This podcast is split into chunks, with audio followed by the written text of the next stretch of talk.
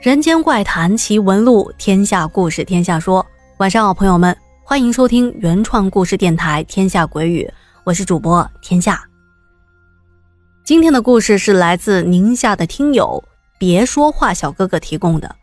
别说话是一位九零后，嗯，是一位少数民族，他是发语音投稿的。跟我讲完故事之后啊，他还在感慨自己，他说我这一次投稿实在是太难了。因为他觉得自己说普通话很艰难，但是我听他的普通话哈，明明比我这个广东人说的标准多了。哎，他要分享的这个故事啊，是讲述自己第一次被鬼压床的经历。不过他说，我这个鬼压床啊，和别人可不一样。那么究竟是怎么回事呢？马上跟随着天下走进我们今天的故事。别说话，说这件事情大概发生在我上初一的时候。我家在宁夏吴忠市的一个农村，当时大概是零几年吧。这到了冬天，放寒假了，我和四五个小伙伴经常在我家的周边玩耍。我先给大家描述一下我们家的样子。我家有两个房子，分别落座在南边和北边。两个房子的中间是院子，大门是面朝着东边开的。我家的位置在村里属于道路的最深处，是最后一家，所以我家的周围都是稻田。由于在冬季，田里的地都已经用拖拉机犁过一遍了，这是准备来年种上庄稼。这些田地里的土质现在被冻得比较硬。那时候啊，我和小伙伴们也不怕泥土弄脏衣服，就喜欢在田地里玩。我家房子挨着一个亲戚家的田地，这算起来啊，我家和这家亲戚的关系也不算特别的近。那天我们在那儿玩着玩着，就看到他家的田地上堆着一堆苹果树的树枝砌成的木柴垛，堆了有一米多高。码的整整齐齐的，我知道这些树枝是储存起来用来烧炕用的。小孩嘛，玩性大起，我和小伙伴们跑过去，准备挑选一些又直又粗的树枝来打着玩儿。于是我们三两下就爬到那堆树枝上，都是抢着挑选，生怕最大最结实的木棍被别人给先挑走了。把木柴堆翻得乱七八糟的。这时候，木柴堆的主人家就是我们家那亲戚啊，他家有一个老太太。那老太太当时已经九十多岁了，身体还是比较硬朗的。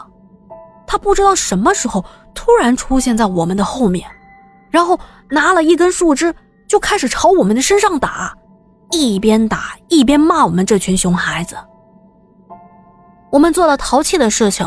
被主人家给发现了，一下子都慌了神，叫着跳着四下散开。我们想要跑走，那老太太还在后面步履蹒跚的追着我们打。那一次我们不是有四五个人吗？可是那老太太特别的执着，不知道怎么的就只追我一个人，一直追到我们家。当时我父母都在家。一听到门口有吵闹的声音，都出来了。那老太太看到我的父母，先是向我的父母数落了我一遍，向他们告状，还不依不饶地说非要打我一顿。因为他是长辈，又是亲戚，我的父母都比较尊敬他，就当着他的面打了我，还把我教育了一顿。我心想，哎，这件事又不是我带头做的。为什么只打我一个人啊？而且这么小的事情，至于对我又打又骂的吗？我又气又委屈，可是我又不能说什么，于是我就在心里暗骂那个老太太。哎，这说起来啊，也是那时候不懂事，火气一上来，我居然诅咒这位老太太。我在心里骂她，我说：“你这个老不死的，活了这么大的岁数了。”你怎么还不死啊？总之，在心里骂了他很久。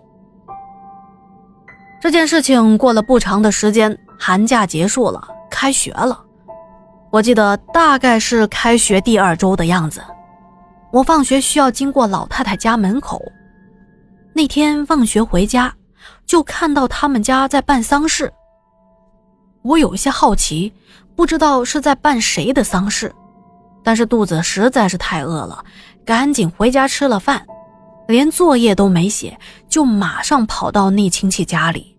我想看看是谁过世了。我心里头也猜测到七八分，去了之后看到确实是那位老太太过世了。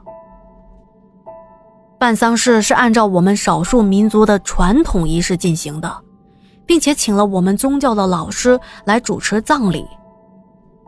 不过他不是普通的教书先生，而是我们这里德高望重并且富有学识的人。他在葬礼上念了我们宗教的经典经书，大概的意思就是说，希望天上最大的神能够原谅过世的人在人世间以往的一切过错。让他上天堂之类的。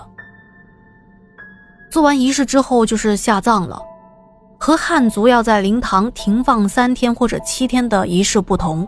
按照我们的习俗，如果条件允许的话，做完仪式要尽早的入土为安，这是最好的。当时我们实行的还是土葬，于是就把这老太太送到山上一片坟地下葬了。就葬在我们东边的一座山上。下葬之后，我们也是有头七、二七和三七之说的，也就是说，在去世的第七天、第十四天和第二十一天会举行仪式来祭祀过世的人。那么，同样需要请宗教的老师过来主持仪式，以及邀请各个亲朋好友参加。由于举办头七的时候我在上学。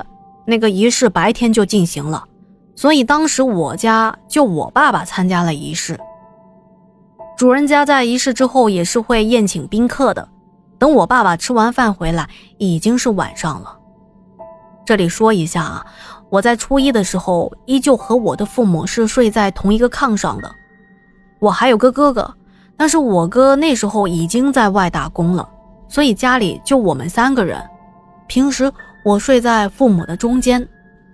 这一天，我妈妈把炕烧得火热，按理说睡起来应该比较舒服，可是我和我妈妈闹别扭了，不是很开心。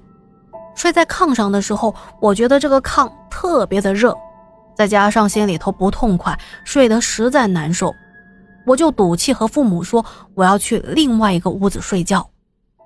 可是，接下来发生的事情却让我非常的后悔。我后悔跟妈妈赌气跑到这边的房子睡觉，因为接下来啊，我要说的事情实在是太吓人了。